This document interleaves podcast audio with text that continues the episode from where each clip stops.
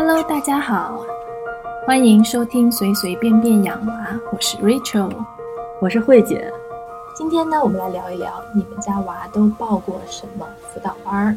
嗯，慧姐先来，我先来啊。小的时候，三岁以前，我们也上过一年的早教，大概是他在学爬行那段时间，因为我我们那会儿住的房子比较小，感觉家里也没有特别没有足够的场地呢，让他去锻炼这些事儿。但是其实这些运动啊，呃，运动能力啊，感知能力啊，其实还比较重要。所以后来呢，我们就去在家附近找了那么一个早教班儿，基本上都是三岁以前的那种早教。它的好处就在于，除了上课时间呢，其他时间都可以在里面去玩儿，可以去爬，可以去走，可以去玩他们里的东西。那方面的收获呢，可能是我更看重的啊，利用他们的场地。啊，就是类似那个金宝贝、美吉姆这样的早教。对对对，类似这么这么一家。当然，早教课呢也还是有一些其他的好处的，就是它毕竟呢，现在我们每家就这么一个娃，家里能能每天也就见那么几口人。那去了之后呢，能见着各各种各样的人，还有小朋友，还有各种感官上的刺激，还可以跟小朋友一起去玩耍、去相处。至少对于一个上幼儿园之前的这个年龄段的孩子来说呢。啊，这个经历也还是蛮有意思的，对。啊，我们家艾玛也上过一个这样的早教的课，是在一个商场里。嗯。啊，对，就每次逛商场的时候，可以把它扔那儿一个多小时，然后歇歇会儿。大人的那个福音是吧？福利一小时，我觉得这个也很重要。嗯，对对对，当然相当重要。还有一点就是。谁家都觉得自己家的孩子好嘛？啊，他爸爸就总觉得，哎，艾玛很棒，他就特别想知道说，哎，艾玛到底是不是真的棒？他就特别想把这个艾玛呢扔到同龄的其他小朋友中间去看看，说，哎，家闺女是不是真的比人家更聪明啊，运动能力更强啊，反应更快啊？后来发现也不是。为什么说这个很有很有意思？你到了那个环境之后，利于自己给自己家娃找了一个定位的，比如说。有的小孩儿他就是你在家可能不显，但去了之后你会发现，哎，他就是特别愿意跟人家呃打交道啊。有的小朋友呢，就是呃特别能动，特别活泼好动，然后什么东西都敢爬，什么东西都都敢上。可能有的小孩就是静静的，他是观察型的，开始的时候会融不进去。像我我们家那个小朋友就是这样的，就是叫慢热型。他比如说去那个早教很长一段时间，前大半节课他都是不参与的，最后十分钟特别热烈。然后就下课了，对，然后就下课了，然后刚找到点感觉，然后就下课了。但是后面熟悉了之后就好了。他对一个环境呢，他需要足够长时间的观察。嗯，对你去观察那个早教班里的小朋友都都不一样。是是是，继续呢？对我其实是有个原则的，就是我是比较反对超前去学习或者去去搞一些认知上的东西的，就是因为我觉得水到渠成嘛，很多事情到了他该到的年龄，他。反正有幼儿园的老师教啊，或者有小学老师去教啊，这些方面的事情，其实我并没有啊太去追求啊。所以你们家天天就没有在家里给他什么唐诗三百首啊这些啊？对对对，就是因为我本身我自己也没有什么文化，就是别别别，不，我真的就是我让他去背了这些东西呢，我我也不能起到一个很好的督促，就所以我也就算了，也别给自己添这么多麻烦。所以这方面其实我是呃没有刻意去做的。然后我们。大概三四岁的时候呢，去参加了一个艺术启蒙课嘛，然后那个课的设计也比较别致。这个课会分成两部分，一部分是音乐，一部分是呃是画画。呃，音乐呢，呃不传授乐器，不讲技术；画画呢，也不是说那种就是画成一个什么东西啊，不是以画的像为目的，他比较鼓励孩子自己去表达。那说实话，这种课呢，算下来，其实你可能不能直接的看到它有什么样的效果。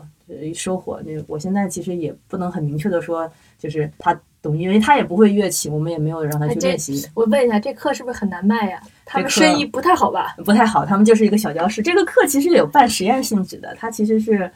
中科院的一个就是研究儿童心理的老师，我我我觉得可能也是他的一个观察吧。就这个课不是个商业化的项目，当然我们也是通也是别的朋友跟我提过这儿，但我是觉得这个理念呢跟我的这个育儿理念呢是是 match 的，因为我不想说太早的让他去练习各种各样的技术，因为他如果有欣赏音乐的这个能力的话呢，他将来他可能自己会有自我的驱动力去。玩他喜欢的东西，对，兴趣最重要，兴趣最重要嘛。然后比如说画画这种事儿，我就是和典型的，就是小的时候呢，大家都说，哎，画这个画挺像的，画这画挺好的，是因为我模仿能力比较强，观察能力还可以。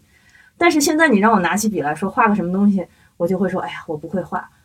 那你说我为什么不会画呢？因为我就是不知道那东西应该怎么画了。就其实画画哪有什么对错嘛？特别是小孩子，大家都有孩子，那小的时候就是随便的线条啊，随便的涂鸦嘛，那它就是一种表达。所以这个课呢，主要是理念和我的这个想法有点像，我觉得。你就画就行了，反正就表达嘛，对吧？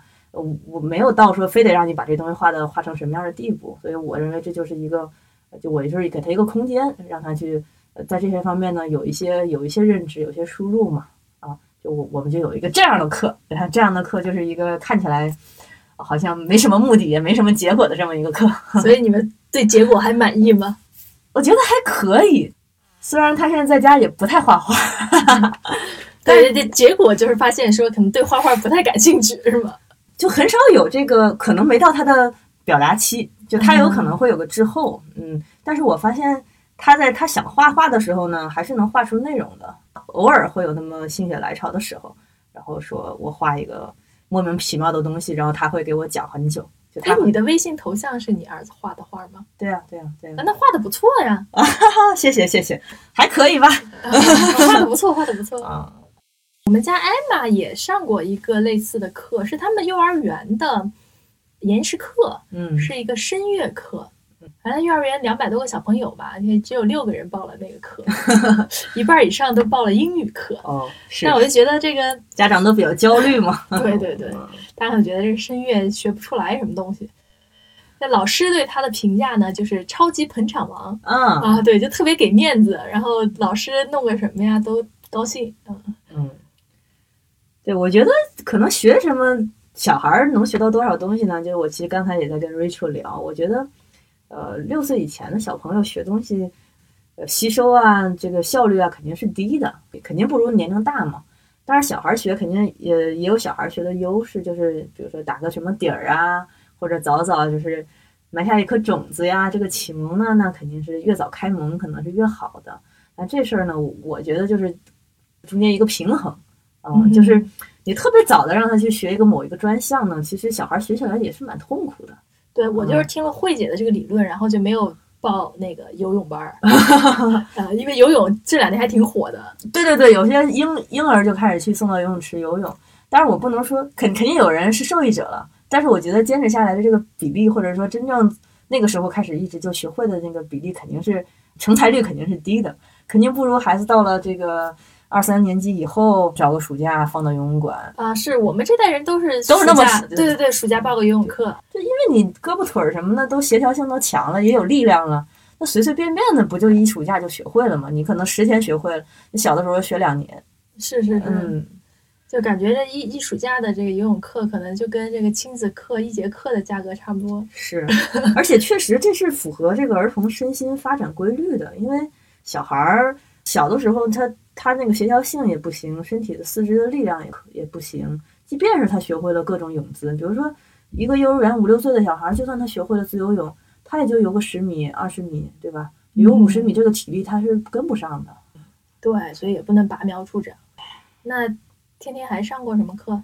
说到运动呢，天天这一点呢，就我我一直不是不是很满意。就是我觉得我个人的运动还是可以的。我跟 Rachel 我们以前也是。一起打过 打过球的，对吧？但是这个我一直觉得天天这个运动呢，好像没有那么擅长，没有从你这继承下去，对对，没有继继承革命的优良传统。所以呢，又是一个男孩子嘛，呃，我们大概是四五岁的时候，我们就报了一个体能课。就是刚才也跟我们刚才也聊过了，我觉得先去学某一个专项吧，会有很多时间，呃，浪费在这个专项。的技巧上面，它并不是一个全身的运动。比如说，我去学一个球类，体力还不够；学球类呢，还有很多技术上的事儿。所以我就索性报了个体能。就我觉得，你你只要跑跳，这协调性这些东西都有了，可能后面再学什么也会容易。所以我们就参加了一个体能课。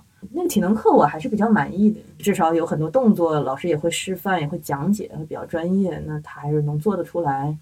就还不错吧，我觉得还是有长进的，然后个子也长得很高了，现在是幼儿园班上最高的。哦，是吗？啊，是。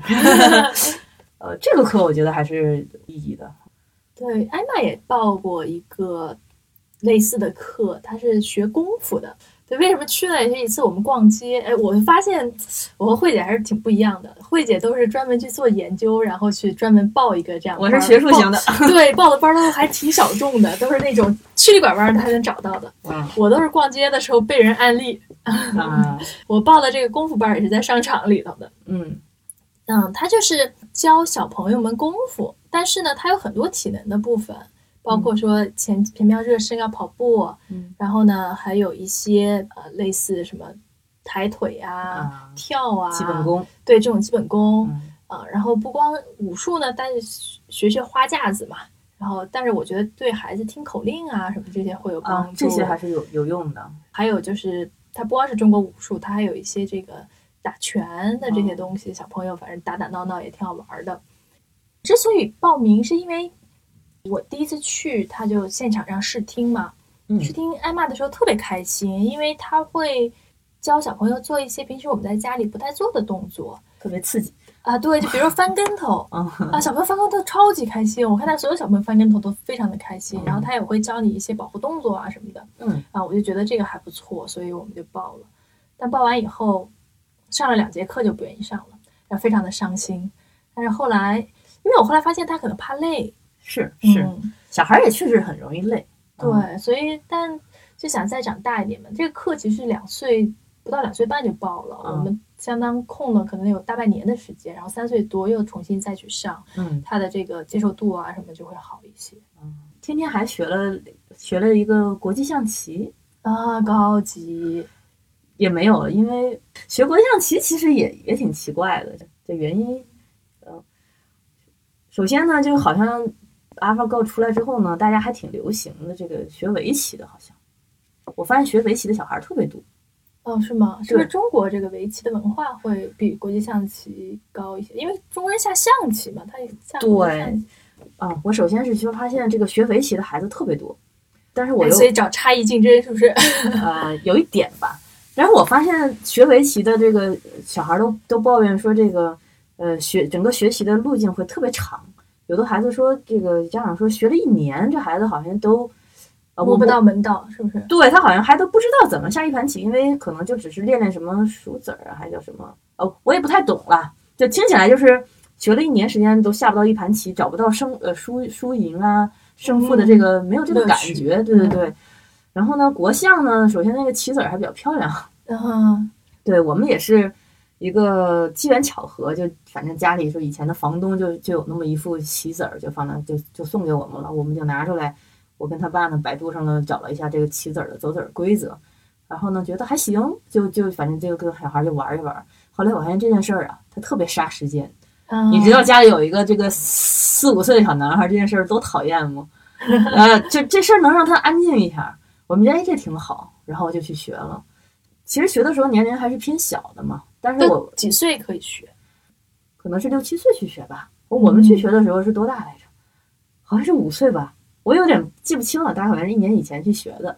但是我是发现这件事儿呢，不像你学个学，比如说你学个体育类的，你学班上的小孩比你大个一岁，那身体就是不一样。嗯、人家跑的也比你快，跳的也比你高，打篮球人家也能扔进去，那你你基本上学着学着就没信心了。学习这事儿呢，说白了就是游戏嘛。就比如说咱们俩。呃，玩个星际什么的，就可能差个一岁两岁也不差什么。嗯、啊，对，我觉得这事儿可能差在差距不太大。事实证明呢，好像学起来确实也没有说在在绝对年龄上的这个差距，其实并没有影响那么大。当然会影响到一些认知水平和理解能力，但是就以他们这种初学者的这个水平来说呢，其实影响就就很少了。大部分其实大家更看的，比如麒麟，对他们还经常比赛，是不是？对，小朋友还挺有意思的。现在小小朋友学棋呢，会经常会举办一些比赛嘛，就跟那个咱们玩游戏这个打怪升级一样的，就从从下面一一级一级往上升嘛。啊、对，还还有级，他比较这个投入嘛，嗯、在这个胜负欲啊，然后这个投入到得分晋级的这个游戏还可以啊，小朋友就还可以，他们会比较，那可能对待事情呢就会比较认真，然后这件事儿也会有一个正向的反馈，就是如果你。老是升级嘛，或者你老是赢棋呢，你肯定就是会会越来越喜欢这件事情，你可能越来越投入。但是有的小孩可能总是输啊，总是赢不了啊，可能慢慢的就会有人放弃了，就放弃了嘛，对对干什么都是一样的嘛。对，艾玛最近也是报了一个有比赛的运动，就是那个平衡车啊啊，也叫也有人叫滑步车啊，但，那个非常好，我觉得那个挺酷的啊，对，那个就很酷。我嗯，我就觉得，哎，小孩戴个头盔，然后蹬个车啊，非常的酷，满满足了家长的这个，哎，对我，哎，至少是我的一个爱好。满足了家长观赏的爱好。是是是，就经常就带他们出去。这个前一阵天还不太冷的时候，在室外训练，然后所有家长都坐看台上，就看到这些小人儿在底下场地一圈一圈的骑，然后喊喊加油什么的，我觉得还挺好玩的。对，有的时候小朋友也是需要一些仪式感。是是，就像他们学车嘛，就说这个范儿要足，嗯，对吧？嗯啊，就是你的眼神啊、姿势啊，嗯啊这些东西你你都必须得有。嗯啊，小朋友其实慢慢的也能找到乐趣。其实最好让他们到了一定的年纪段，自己凭着爱好来选择，是不是会比较好？这个是最好的。就是当然，说实话，其实对于钢琴来说，包括钢琴啊、小提琴一些呃。西洋的那个西方的那些古典的音乐，那那个乐器有一些呢，确实是童子功是很重要的。如果你不是说为了培养演奏演奏家、演奏级别的这个水平，那其实也没必要特别小的时候就逼孩子去练这些东西。如果只是说让他能呃有这么一个爱好，或者说能有这么一个呃大了以后呢，就有一个叫什么？以小时候我们叫陶冶情操，就以前妈妈我妈妈老告诉我，这个学这个东西可以陶冶情操。我根本不知道什么叫陶冶情操，但是当我大了之后，当我遇到了一些生活的压力，遇到一些问题，哎，发现真的可以陶冶情操，是吧？没有，其实它是一种释放，就是一种表达，就是可以，我可能会弹一弹曲子，能让我的心情就平静下来。然后，甚至当我特别有有特别浓烈的情绪想表达的时候，我没准儿我就可以去写上那么一小段曲子来来释放我的内心的情感。当它变成了一种表达，跟你跟你去说话，跟你去唱歌，就跟你去唱 K，可能就是一个效果了。但它呢，就是另外一个技术手段嘛。你把它这个看成这么一件事儿，如果你单纯只让他干这件事情的话呢，你确实没有没有必要说很小的时候就逼着他去练那些技术，包括报这个呃早教班儿或者是培训班儿。其实有一点就是，有的东西是妈妈们或者爸爸妈妈们想让孩子学的，是。那，有的呢是孩子想学的，最好呢是说你想让孩子学的，孩子又喜欢，其实这是最好的状态，对吧？就比如说可能。天天去学国际象棋，或者艾玛去骑这个平衡车，对，大家都开心是吧？对，就大家都开心。但是，因为我也想过，比如说，就举个例子，如果有一天晚上艾玛就学街舞，他要是不愿意，那就算了。对，对我我也是这种比较怂的家长。是是是，这个 面对孩子，我们都很怂。是是是。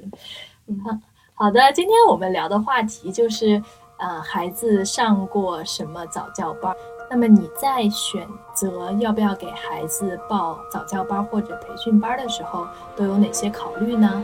也欢迎大家在专辑下面留言，或者关注我们的微信公众号，通过留言告诉我们。